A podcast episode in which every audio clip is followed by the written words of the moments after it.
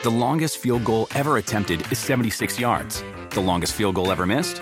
Also 76 yards. Why bring this up? Because knowing your limits matters, both when you're kicking a field goal and when you gamble. Betting more than you're comfortable with is like trying a 70 yard field goal. It probably won't go well.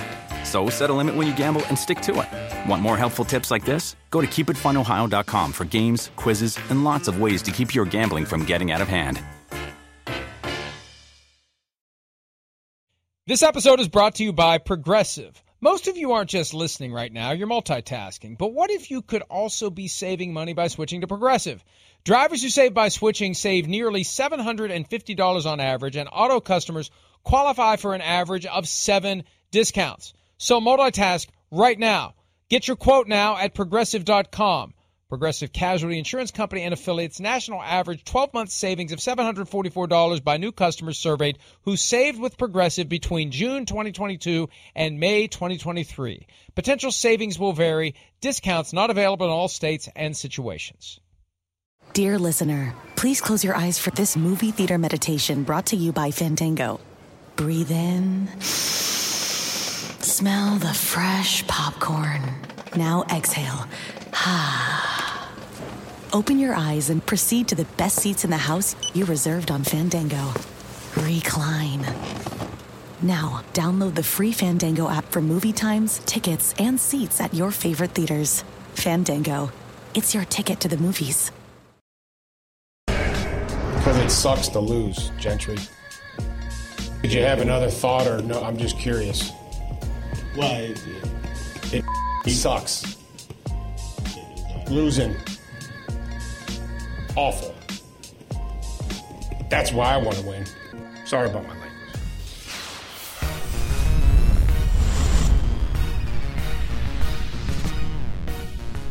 In a nutshell, from Mike Vrabel, losing effing sucks. And it does. We've talked about that. It's You're one of the reasons why winning is so Yeah. euphoric Right. for NFL teams because the flip side is you're miserable. You're a Vikings You're fan. You understand. You understand that feeling. You know losing stinks. Giants fan, you know, me, four Super Bowl trophies, all that.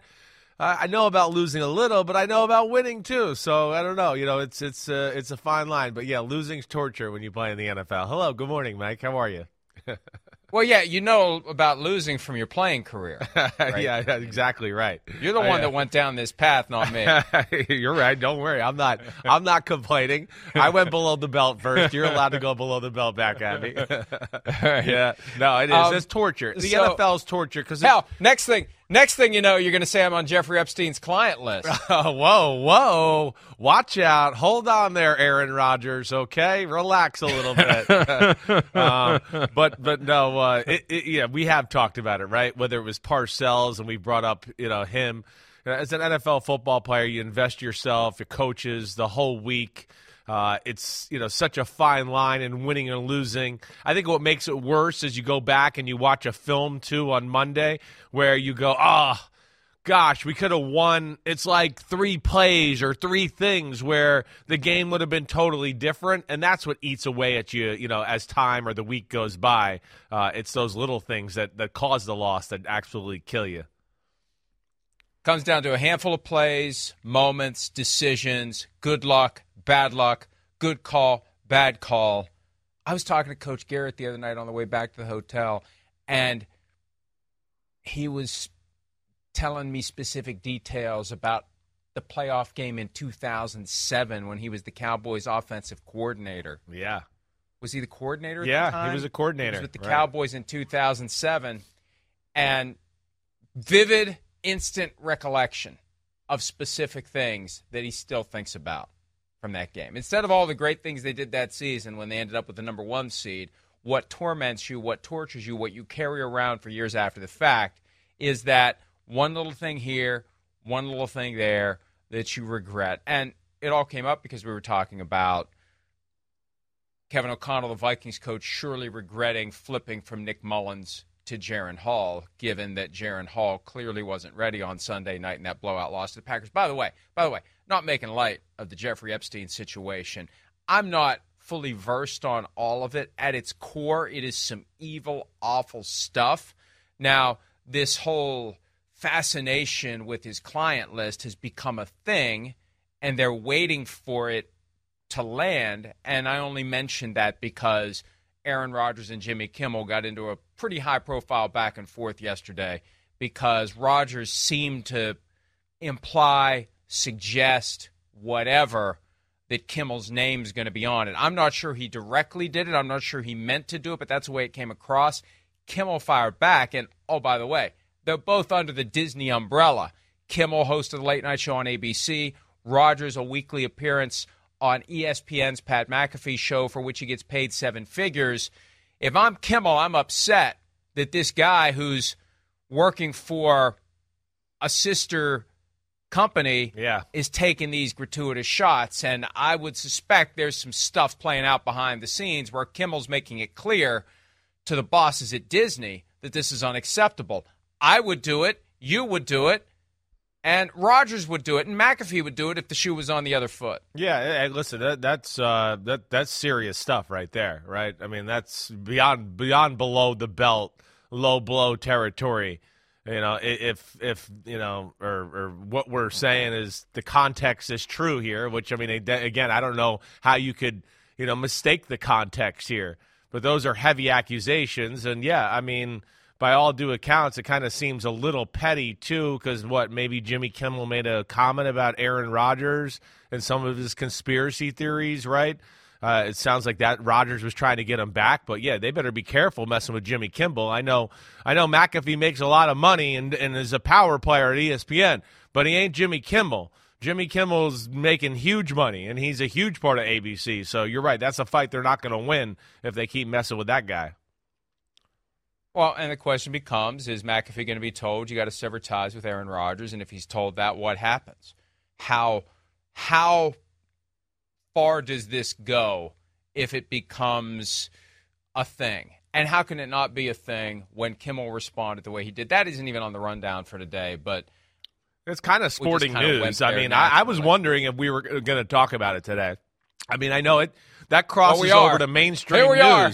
Well, I, I, don't think there's anything wrong with it. I mean, it's a big time quarterback who continues to want to make headlines on talk shows more than anything right now.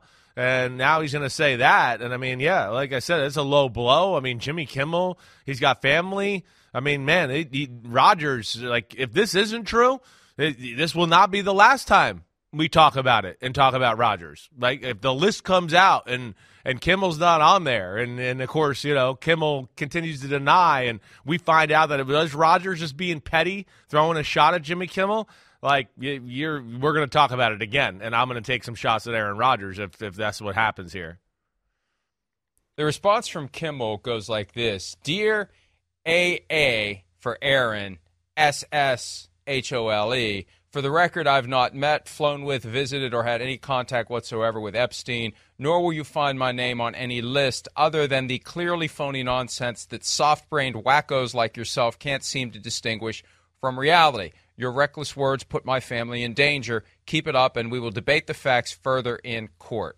That was Kimmel's response to whatever oh. it was that Roger said. And this all started because Rodgers was on McAfee last year, and they were talking about the government disclosing information about UFOs. I believe this is how it came yeah, up. Right. And Rodgers suggested it was just a distraction from the Epstein client list, which was this bizarre, out of left field. What the hell is that?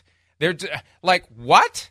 So it's all just very, very strange. And and yesterday, and I can't tell whether this was a bit from Rodgers or whether he's serious about it. He's buying into this goofy ass the colors of the logo of the Super Bowl reveal who the teams are going to be, and it's all been preordained. And I think he was doing it tongue in cheek. And I'll hear people talk about that every once in a while, and yeah, I want to well, say, it's folks, thing right now. Just, just, just sit down, sit down, have a cup of tea, take the proverbial chill pill.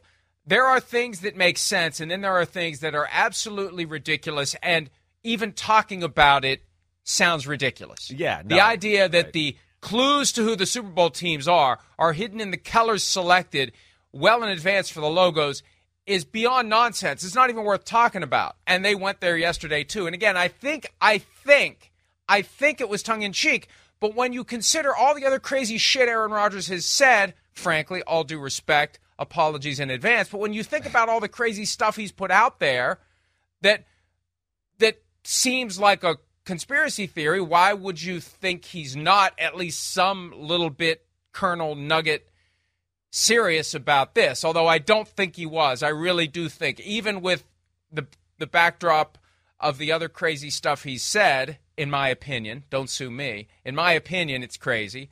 It's conspiracy theory stuff.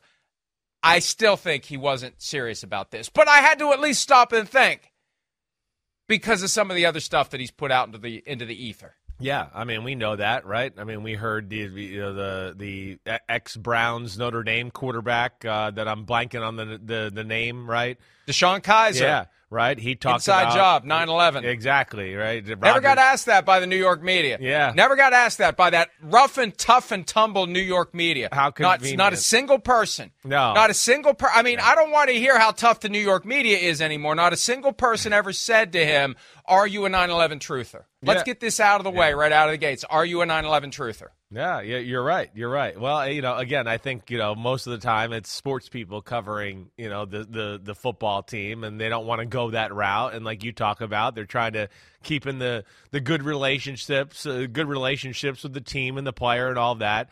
Uh, but hey, yeah, Rodgers has said some crazy stuff. There's no doubt about that. The color of the Super Bowl thing, you know, I didn't hear all that and what they said there, but yeah, that's taken its own life form on you know social media. So I think you might have heard me even talk about it in the viewing room on on Sunday. It, it's a hell of I a did. coincidence. I did. Yeah. Now I'm sick of like the whole And that's what it is. script thing, right? I'm so sick of the script thing and whatever. But it is a hell of a coincidence that you know it was orange and yellow, and it became the Rams and the Bengals, and then it was green and red last year, and of course it was the Eagles and the Chiefs. And It then really wasn't green though. I know it was, more like a teal than I green. hear you. I hear you. It was I know. Jaguars. I know. They're taking some liberties there in, in doing that, no doubt. But this year, yeah, purple and red. And here we got the Ravens. Yes, and Vikings and Chiefs. Vikings and Chiefs, baby. I'm still holding out hope for a rematch of Super Bowl four. Vikings and Chiefs. Even Yeah, though the luck. Vikings, according to Steve Kornacki, when they lost on Sunday night, have a three percent chance. A th- oh God, there it is. There it is. Uh, and it's a thing. That is not green. That is not green. That is teal. That's not green. And and there aren't like so many colors. Like if there were 32 distinct colors and it was coming up like this every year, that's one thing. It's just a coincidence. It's a coincidence. Just Yes, like the is. coincidence that there was no team playing in a Super Bowl that was played in its own stadium until it happened in back-to-back years with the Bucs in 2020 and the Rams in 2021. It's a coincidence. Nothing more, nothing less coincidence. And there- there's just I just love how people, are kind of like- fun to think about. yeah. And there's some stuff that just you sound ridiculous even mentioning it. Right, right. No, I, I, I love to think that the that people think that the NFL and there seems to be real people that think there really is a script that it's it's like it's already in play. I mean, it's kind of hilarious what people want to conspiracy theories hold on to this day and age. Well, so the, the NFL leaned into it in yeah, kind of on a hey, commercial, That's on great. the joke. right? Right. We're leaning into it. And most people, most people of sound mind should be able to realize it's just a joke that they're leaning into. Some would say they're leaning into it to cover up all the nefarious scripting and rigging and fixing that they're doing, although I don't believe they're doing it. Again, I don't believe they rig or fix They can't even get the eligible thing right. I mean, you guys, people are getting them way enough to too much. Yeah, they're giving them way too much credit. These people are not that smart. Incompetence. Incompetence is always the explanation over some sort of deliberate, intentional plan. There's too many moving parts. There's too many people who would have to be silenced. There's it's just too much. There's too no. It's just incompetence and people who can't deal with their favorite team being on the wrong side of incompetence believe it's rigged. And hey, my son and I have this conversation all the time because he he he he will and he's the, the website is in good hands when I die and he takes over because he thinks it's rigged. So, hey, the NFL, you can drop a house on me, but the Wicked Witch of the West is going to be way worse than the Wicked Witch of the East. Uh, that's funny. so, so he's in on he's in on the conspiracy theories, the script, uh, the script theory. How how dare he, a young impressionable guy like he's yet that? to, he's yet to go. he's yet to go. He's yet to go color a Super Bowl logos. okay, he's yet so to go hasn't there. totally crazy yet. But Okay. he does think he does think he does think the NFL has the teams it likes and the teams it doesn't like, and he thinks that you know a little sand gets gets dropped on the scales to make it go one way or the other. Jump balls, as Sean Payton would call them. The, the, the jump balls go to certain teams and they don't go to other teams. My son believes that. And NFL, you'll be happy to know, I have tried my best and continue to try my best to talk him out of that because I continue to believe it's incompetence, not intent. So, anyway, uh, now we get to what we're supposed to be talking about. And I apologize to the control room for, and Courtney specifically, for going rogue there with the whole Rodgers Kimmel thing, but Chris kind of took me there. kind of. I don't know. I probably would have gotten there anyway, but I can at least blame you. All right. So let's start with one of the worst teams in the NFL. I think that's what I'm trying to do here. I'm trying to delay getting to this because why are we talking about one of the worst teams in the NFL? Well, they're not as bad as their record would suggest, and there is some hope there. And now they're in a position that they can build on what they've done this year. One of the big questions what are they going to do with Kyler Murray? You have a new GM, you have a new coach.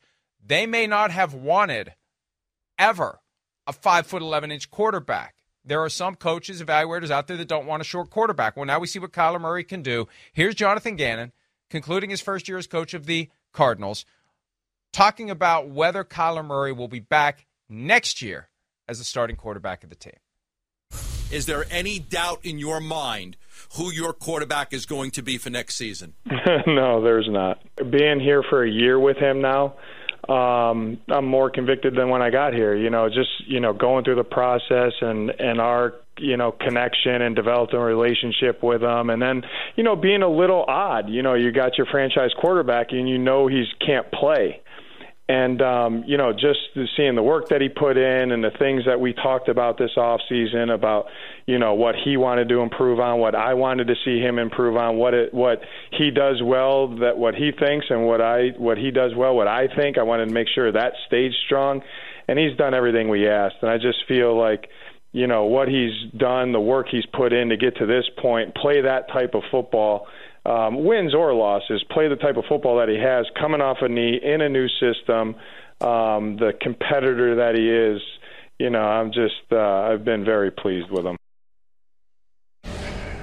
There's no doubt that Kyler Murray's a phenomenal player, but everything got thrown into doubt when you have a new regime, when you have a torn ACL, when you have some acrimony between ownership and quarterback with that homework clause they tried to jam into his contract and did until they took it out. So there's reason here to wonder whether or not they're going to change their mind. Right. And Chris, my first reaction to this was he might be telling the truth, but even if he isn't, that's what he has to say.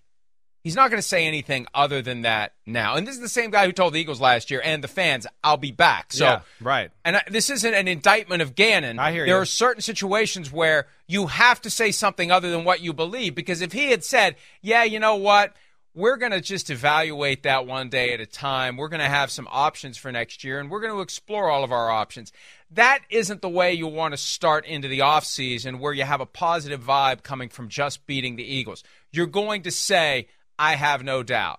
You're going to say, he will be back. You're going to say, I'm not going to be the Alabama coach. Yeah, I, I, I hear what you're saying. Now, to, to you know, give you a little you know counter there, I would go. Those are strong statements too, to where it kind of pins them in the corner here a little bit within their own fan base and their locker room, where they're going to go, well, that was a pretty big comment. If they come off that, then this guy is you know a BSer a little.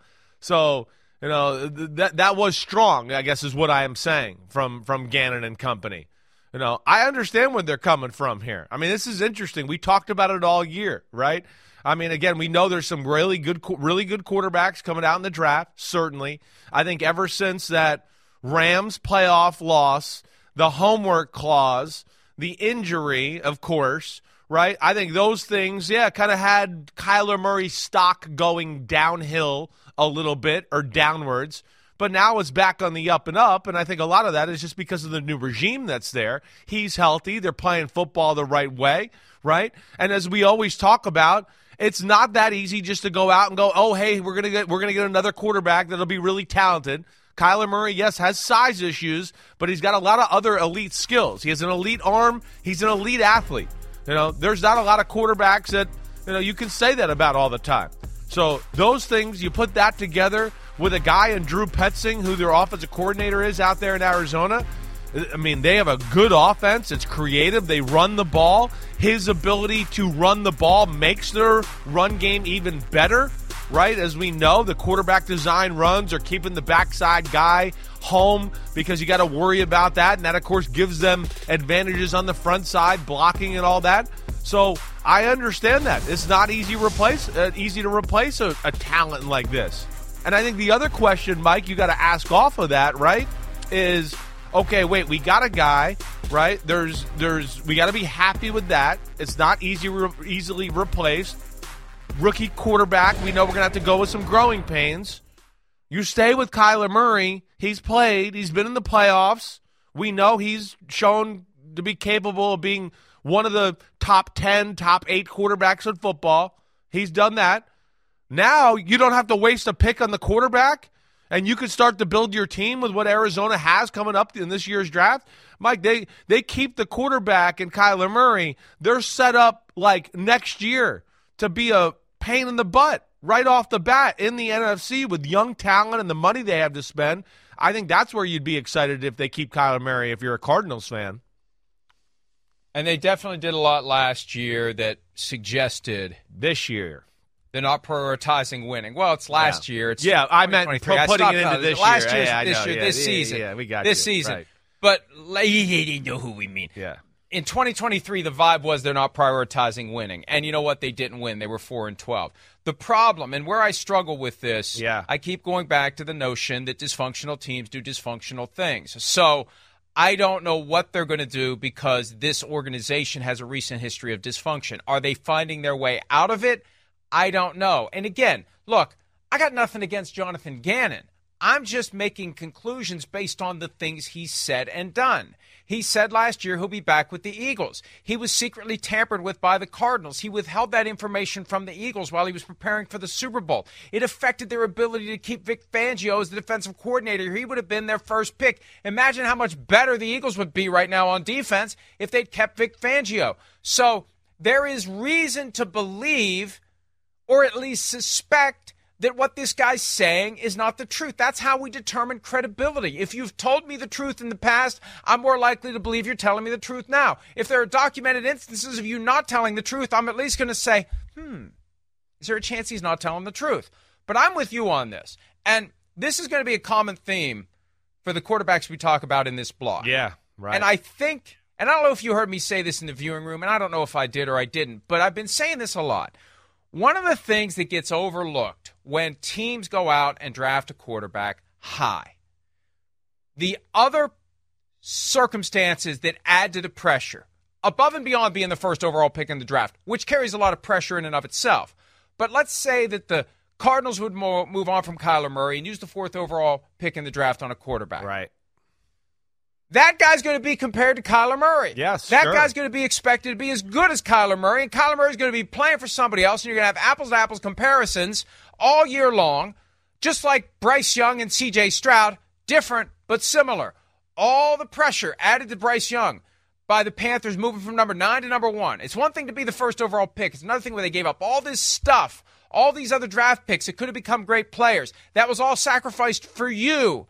You better be good. You better deliver. And in Arizona, it would be you better be better than Kyler Murray. Not that anyone's saying that, the circumstances say it. That's why I think when you have a guy that has checked the box, he's good enough to play quarterback in the NFL, you don't just willy nilly throw him back and and go fishing for somebody else. No, agreed, agreed. Especially when he's got elite ability in some areas. I, I you know, and again, you have an offensive coordinator who's creative that'll know how to play with him on the blank canvas here and and you know make it creative and have creative ideas and things that stress out a defense and we've seen that right and again i mean you know, I don't know. Are we learning a little bit? Uh, I know we all want a superstar quarterback. We're all looking for Mahomes. I understand that, and, and Joe Burrow and Josh Allen.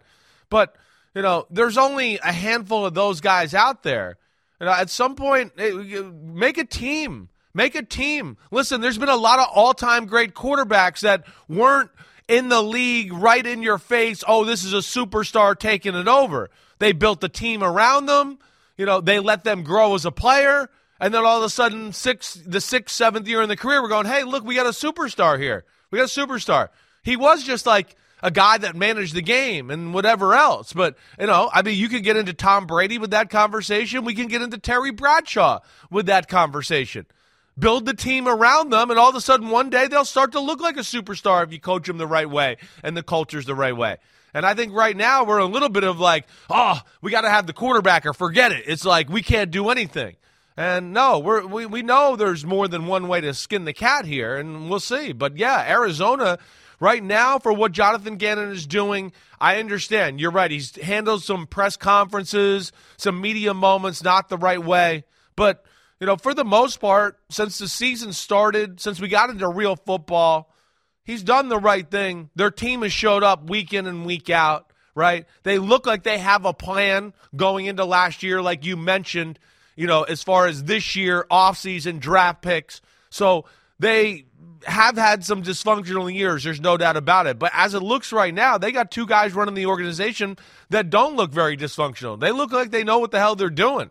And let's see if they can build this thing around Kyler Murray. And they got a few things to be excited about. But man, we could be sitting here next year and going, hey, it's Kyler Murray. All right, they we know they got a good running game. It's James Conner. Hey, it's Rondale Moore on the outside, right? They got a young kid out of Stanford, and Michael Wilson is good. Oh, hey, we got a high draft pick. Oh, we got another big time receiver now. Oh, we got another high draft pick. Oh, hey, now we have a great pass rusher to go along with it. Oh, we have another one in the second and third round, too, to go along with that. And all of a sudden, spend a little money in free agency, and we look at the Cardinals next year and go, holy crap, they got a ton of talent on their football team. So, I like that route when I say that out loud or think about this when I see the rundown of the show last night. And if I was them, I would continue on that course. And they got an uphill climb in the NFC West. Yeah, they the do. Rams, the 49ers, and the Seahawks to contend with as well. Something you said, I think, makes a ton of sense. You know, it helps to have a great quarterback. It can't just be a great quarterback, as we've seen with some of the teams this year, like the Chiefs and the Bills. The Bills at times, exactly, coming still got to have a team, still dealing with it. Right, you got to have a team.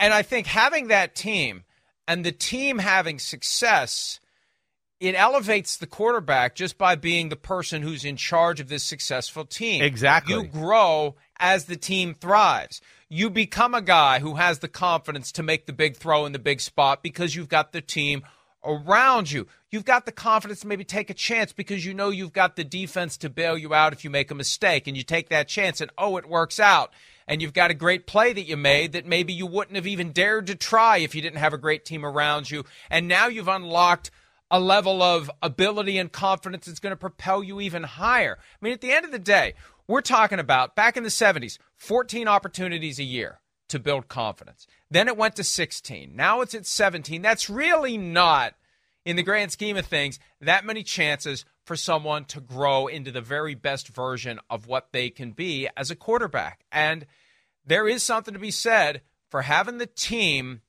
and a quarterback who is good enough to work you through the choppy waters until things settle down. Yeah. And then once it kind of morphs into a battleship, this guy's ready to take yeah. charge of Yeah, that, that's exactly right.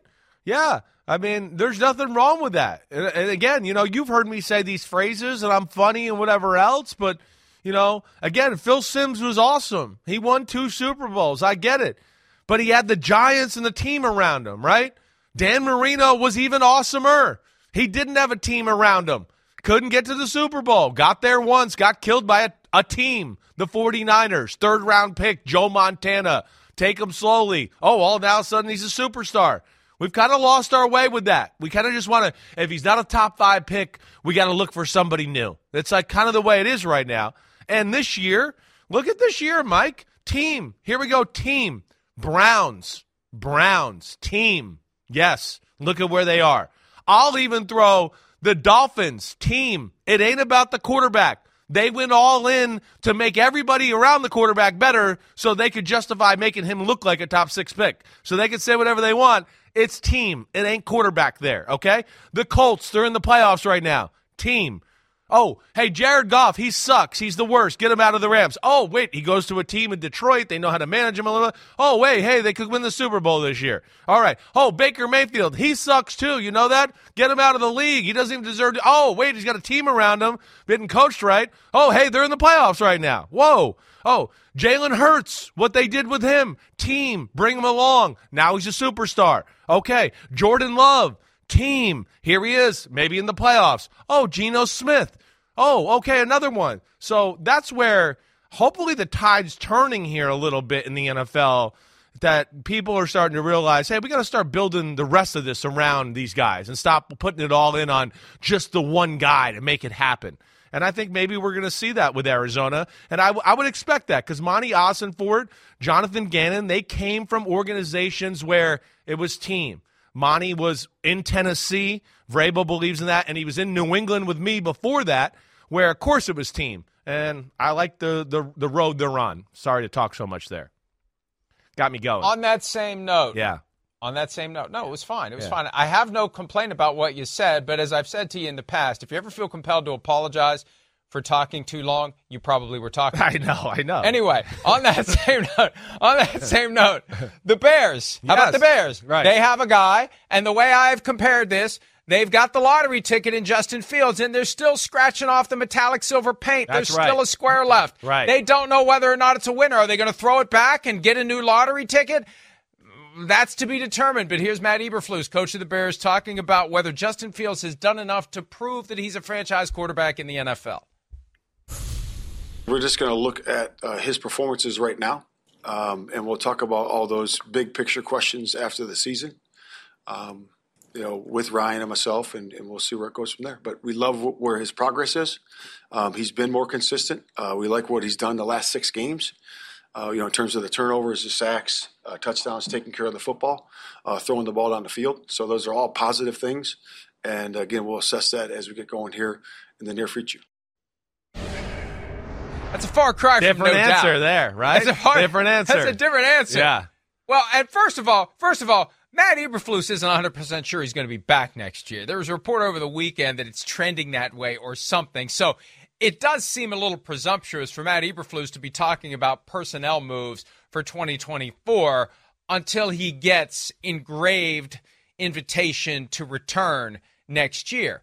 But look, Fields knows where he's at. He hasn't gotten his second contract yet. He's in a different posture than Kyler Murray. The Cardinals have already decided Murray's their guy. It's a bigger deal if the Cardinals turn their back on Murray than if the Bears turn their back on Fields because drafted by a different regime, has been great at times, has been injured, has been a work in progress, and it would be more reasonable. I'm not saying they should do it, but it would be more reasonable for the Bears to move on from Fields than the Cardinals to move on from Murray. The Cardinals have made the massive financial commitment to Murray. The Bears are at the precipice of doing that. They, I guess, they could enter contract year Daniel Jones Exactly. style. Don't pick that. up the fifth year option. Right. Go prove yourself, and then worst case scenario, we'll franchise tag you.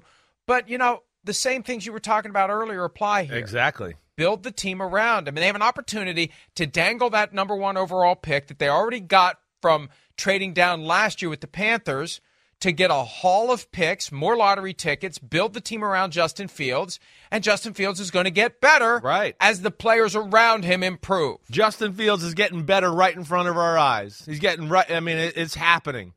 I mean, where I used to watch him and go, he misses two out of every three throws. I don't know if this is sustainable. Now I go, damn, he misses one out of every six or seven throws. And it's not when he misses them, it's not egregious, right? It's like, oh, I understand why he put the ball there. He's grown as a passer. He's grown as a player in the pocket.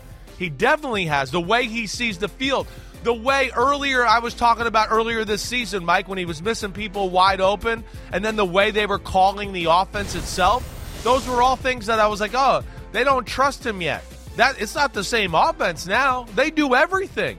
They got it rolling, right? And I've been wishy-washy on Justin Fields. I've gone back and forth. But I, I and I was even back and forth when they barely won that close one on the Vi- against the Vikings on on Monday Night Football, right? Because he missed some plays that night. But man, ever since then, and he had a few games before that, it's been phenomenal. They've been arguably the one of the best teams in football. They kicked the crap out of the Cardinals, who kicked the crap out of the Eagles. I mean, they're beating everybody. Like, so they got it going. I wouldn't mess and touch a thing in Chicago right now. They are five out of the last seven. It could easily be six out of the last seven. It could really be seven out of the last seven. Lost a squeaker to the Browns, too.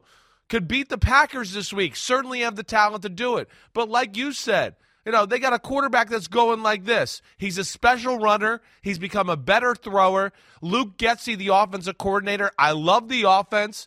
They've got a very good offensive line. They got it all, Mike. They really do. And then you talk about, like you're ta- saying, the draft picks and how they want to play with that. They got a chance to be a major player again, another team in the NFC next year, uh, depending on how they, they you know approach this offseason. The longest field goal ever attempted is 76 yards. The longest field goal ever missed? Also 76 yards. Why bring this up? Because knowing your limits matters, both when you're kicking a field goal and when you gamble. Betting more than you're comfortable with is like trying a 70 yard field goal. It probably won't go well. So set a limit when you gamble and stick to it. Want more helpful tips like this? Go to keepitfunohio.com for games, quizzes, and lots of ways to keep your gambling from getting out of hand. The Premier League is built on hope. The hope of discovering a new star. It doesn't take long for Darwin Nunez to make an impression.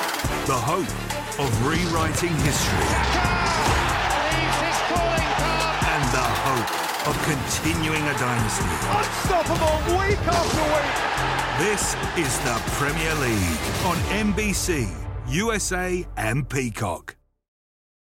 Dear listener, please close your eyes for this movie theater meditation brought to you by Fandango. Breathe in. Smell the fresh popcorn. Now exhale. Ha.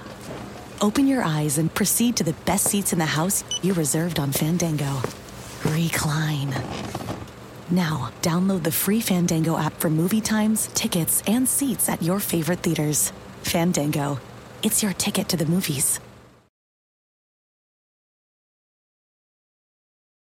I'm always a firm believer in trading down and getting more lottery tickets, unless you are 100% certain that that guy you're going to take is going to be a cornerstone, foundational, Hall of Fame type player. Get more picks because the more picks you get, the greater chance you're going to get winners, the greater chance you're going to have more good players, and all of your players are going to elevate as your team gets better and better. It's so we're on the same page oh, yeah, with yeah, both. Yeah, I was Go gonna say, Mike, it was it's incredible, you know, and, and again, uh, we don't know, but it seems like we're looking at the top two teams in the draft not needing a quarterback in a year where there's some big time quarterbacks coming out in the draft. To your point about getting a haul for having the number one pick, the Bears getting that Carolina pick, this could be a year where, you know, somebody gives up gives up a ton to go up and get a Caleb Williams or a Drake Maye. And all of a sudden you're sitting here going, wait, we got three first round picks this year. We got another first round pick next year to go on top of it, right? So these teams both have a chance here to really make some magic because of the way the draft board is shaking out and the fact that their quarterbacks are, I think, solidified to be the guys for at least the, the near future for these football teams. That first overall pick is sufficiently valuable this year that the guy who gave it up would be sufficiently upset to throw his drink on someone. Oh wait, he did. We'll talk about that later You're in funny. the show. All right, one more one more quarterback to discuss, and this wasn't the team talking about him. This is the quarterback talking about a circumstance and Yeah. specifically a report that he refused to be the backup week 17 at Seattle. Here's Kenny Pickett refuting the notion that he refused to be number two to Mason Rudolph. I saw reports out there that I felt like we're attacking you know my character and how I am as a person, not even getting into a player standpoint of it. Um, there was no talk of me being a backup quarterback this week in terms of being a two. Um, if I was healthy enough to play and the trainers and coaches felt like I looked good enough to play, I was going to start and play. Um, if they believed that I was not, which they believed I was not, I was not going to dress and suit up for the game. Um, so whoever reported that, I don't know where it started. Um, it's kind of crazy what people will write and put out there um, to try to, you know, prove their point or help their standpoint or their careers and, and what you guys do. Um, but you know, disappointing to see that um, without any proof or basis of it. So this week I'm now the two. They feel good four weeks out of the surgery uh, for me to dress and be the two. So I will be the two and do what I have to do to be ready to go for Baltimore. So if there's any other questions about that, um, I feel like I answered it pretty good there. There's anything else, is there any Baltimore questions? I will get on the Baltimore. Ah, well done. Well oh, done. Kenny Pickett. Now, now look. Here, here, here's where I think a lot of this came from. Yeah. He's got the ankle injury. He had surgery. He's missed a few games. Yeah. He traveled to Seattle with the team, which created the Practiced a little impression last he week. would be Right, the yeah. backup. Practice some, Yeah. right? If you're going to leave him home, because you, you know that that whole emergency third quarterback thing. If you get down to your third guy, you're already screwed. And if he's not healthy enough to play, you don't take him to Seattle. If he's healthy enough to play, you take him to Seattle. Okay, he was healthy enough to go to Seattle. We would have left him at home if we thought he couldn't play.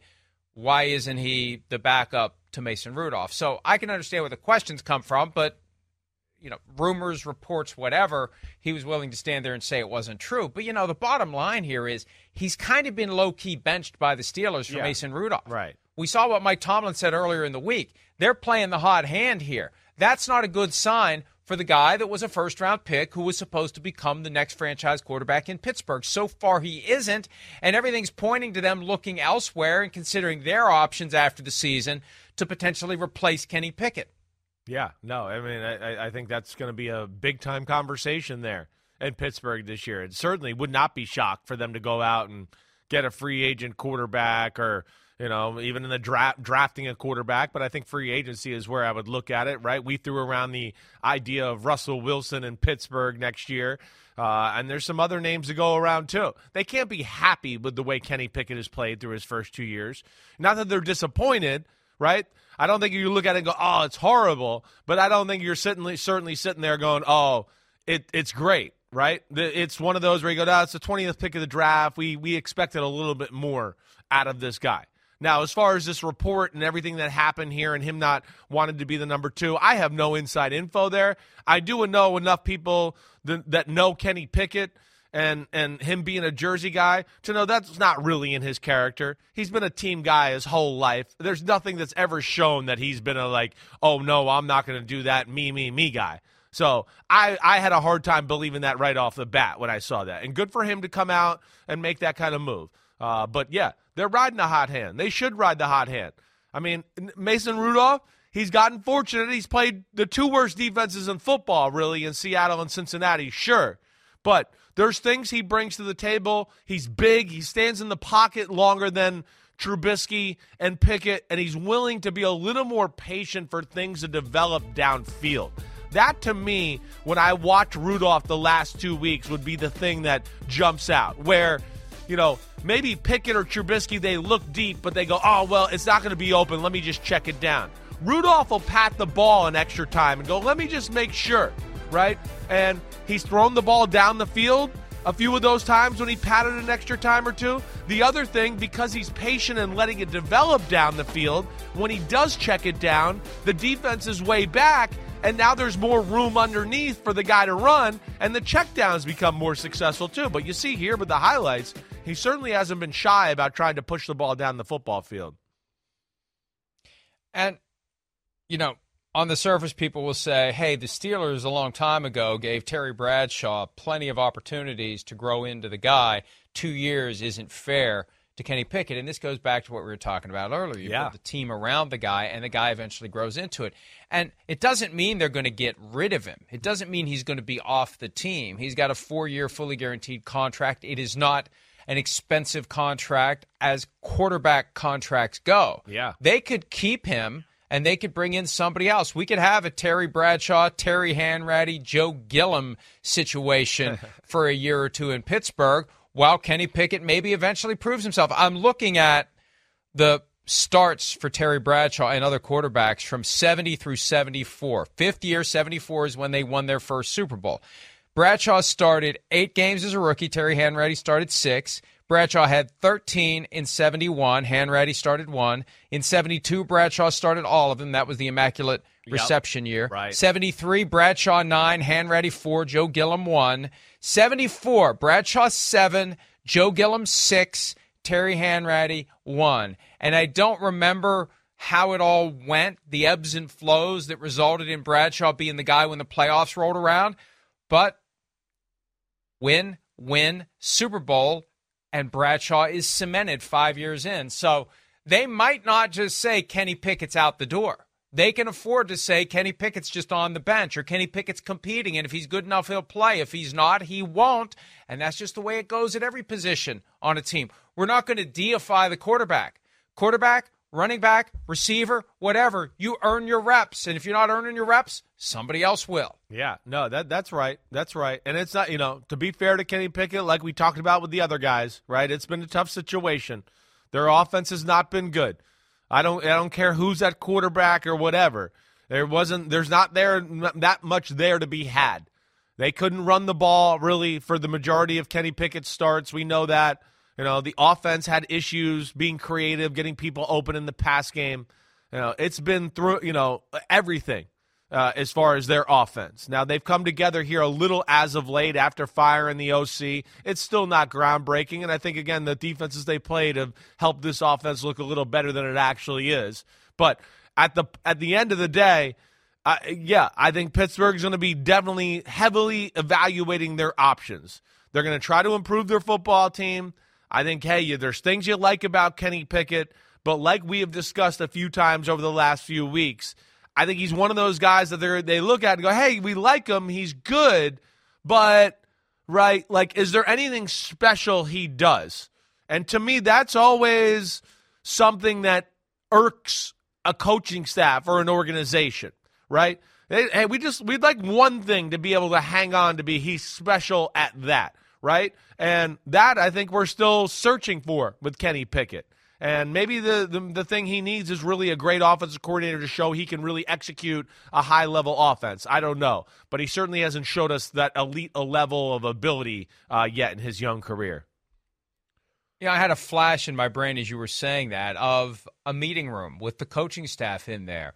Who's his advocate? Who's the one who's going to press the button and show the play? Look at this. See this? This is why I'm standing on the table for this guy. Where is the Kenny Pickett highlight yeah, reel? That, that's that you right. look at it and say, "That's right." Ooh, wow, damn, oh man, yes, he's the guy. We got to ride him. And I'm sorry if that sounds critical, but we're just basing it on what we've seen. Where is the Kenny Pickett highlight reel that would get a member of that coaching staff to say he's the guy? Unquestionably that we need to be building this offense around. And if that was the case, it wouldn't be Mason Rudolph going into a must win game Saturday at Baltimore. All right. Well, somehow we managed to talk about everything we were supposed to talk about, even though we spent 15 minutes on an unscheduled topic. So far, so good. Let's see if we keep it on track. When we return, will Sunday be Bill Belichick's final game with the New England Patriots? We'll take up that question next here on PFT Live. The longest field goal ever attempted is 76 yards. The longest field goal ever missed? Also 76 yards. Why bring this up? Because knowing your limits matters, both when you're kicking a field goal and when you gamble. Betting more than you're comfortable with is like trying a 70 yard field goal, it probably won't go well. So set a limit when you gamble and stick to it. Want more helpful tips like this? Go to keepitfunohio.com for games, quizzes, and lots of ways to keep your gambling from getting out of hand.